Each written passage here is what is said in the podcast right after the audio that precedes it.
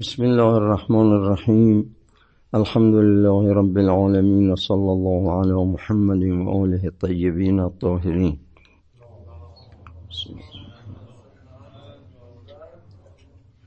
تا زیارت دارم یکی همون زیارتی که در ماه رجب برای هر امامی خونده میشه.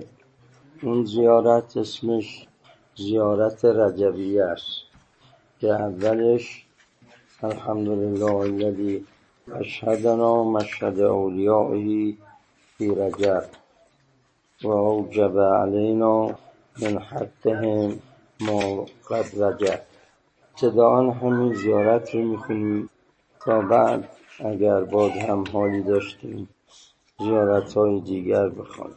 از جناب ابوالقاسم حسین ابن روح که یکی از چهار سفیر امام زمان نایب خاص آن حضرت است و مرقد و زیارتگاه این بزرگوار مانند اون سه سفیر دیگر در شهر بغداد است.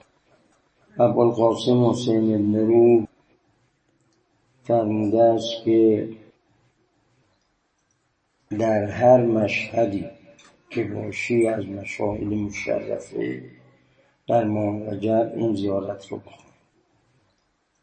مشهد منظور حرم های متحره ائمه اطهار علیهم صلوات الله است ولی خب چون ما دسترسی نداریم به حرم متحر المؤمنین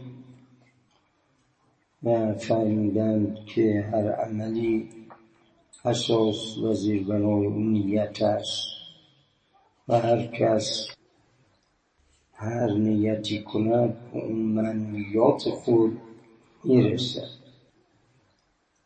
لذا از راه دور این زیارت رو می‌خواد.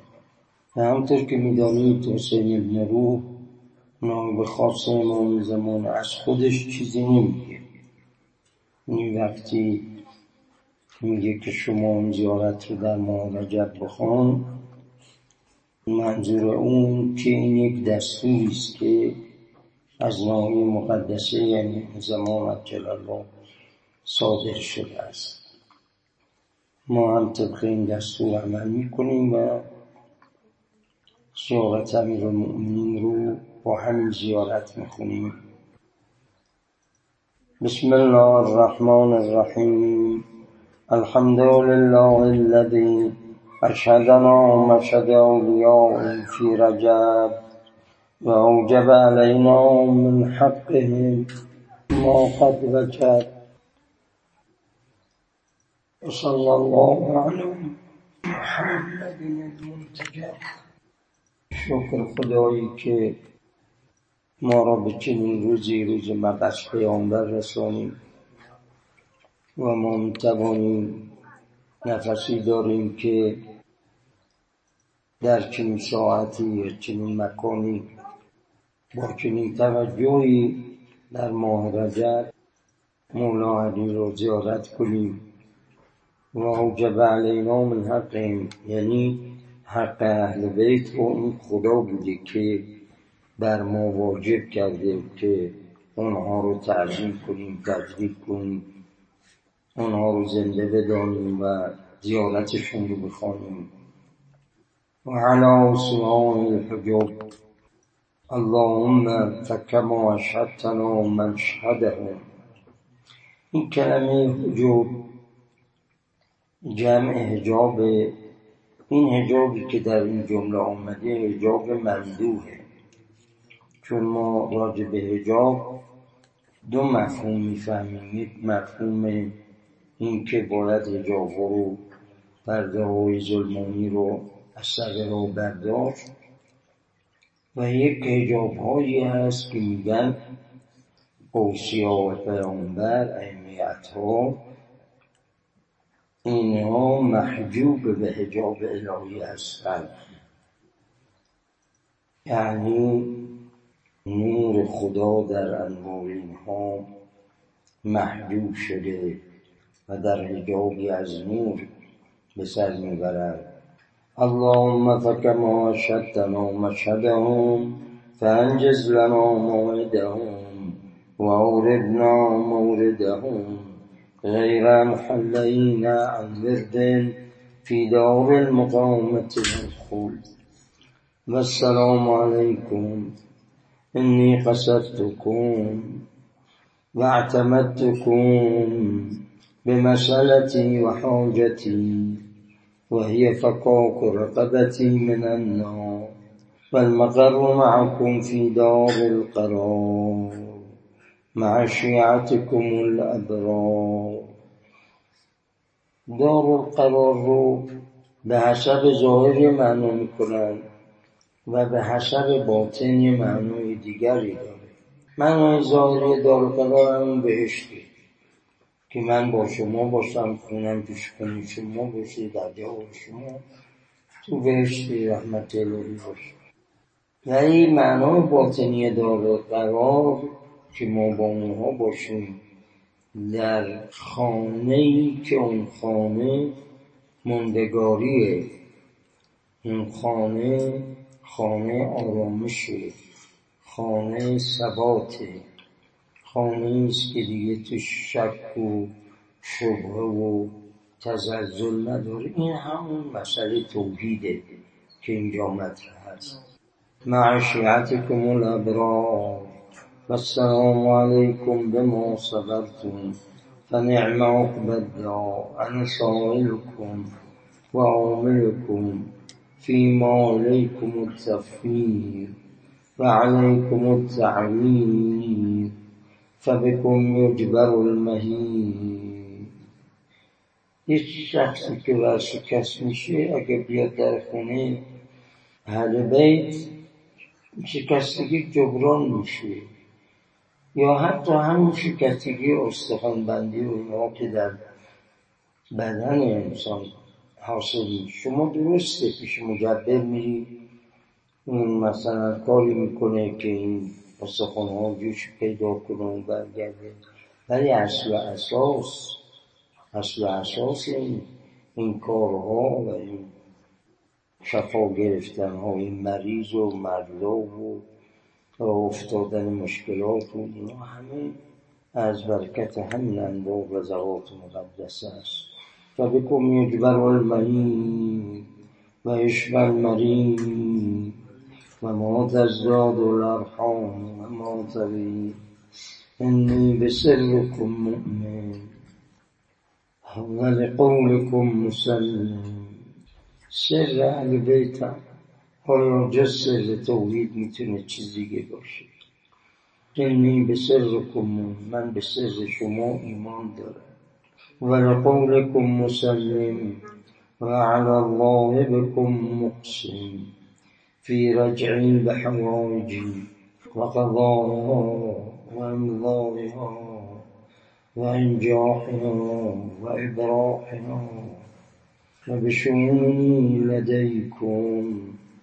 انجاحها و ابراحها و بشونی لدیکم و صلاحها صلاح امور از درگاه خدا و اهل بیت می‌کنیم و السلام علیکم سلام موجه و لکم حمایج مودع.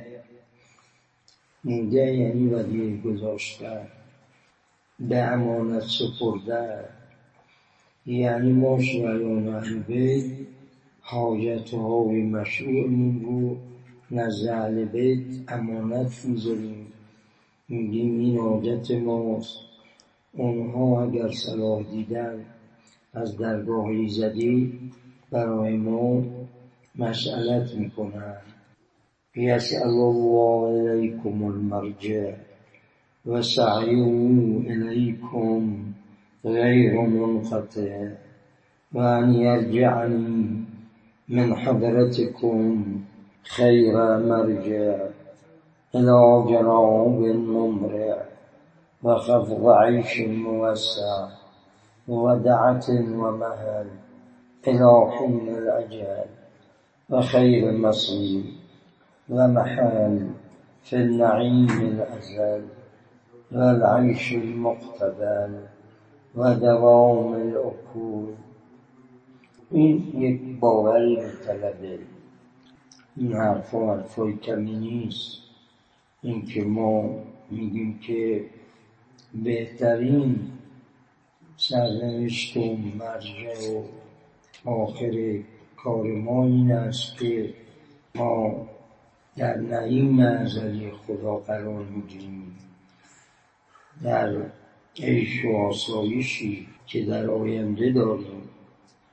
دوام کل اینجا معقولات بهشتی های الهی هست و شرب رحیق اینجا شراب هست سرمستی هست و سلسل و علم و نهل. لا سعم منه ولا ملل.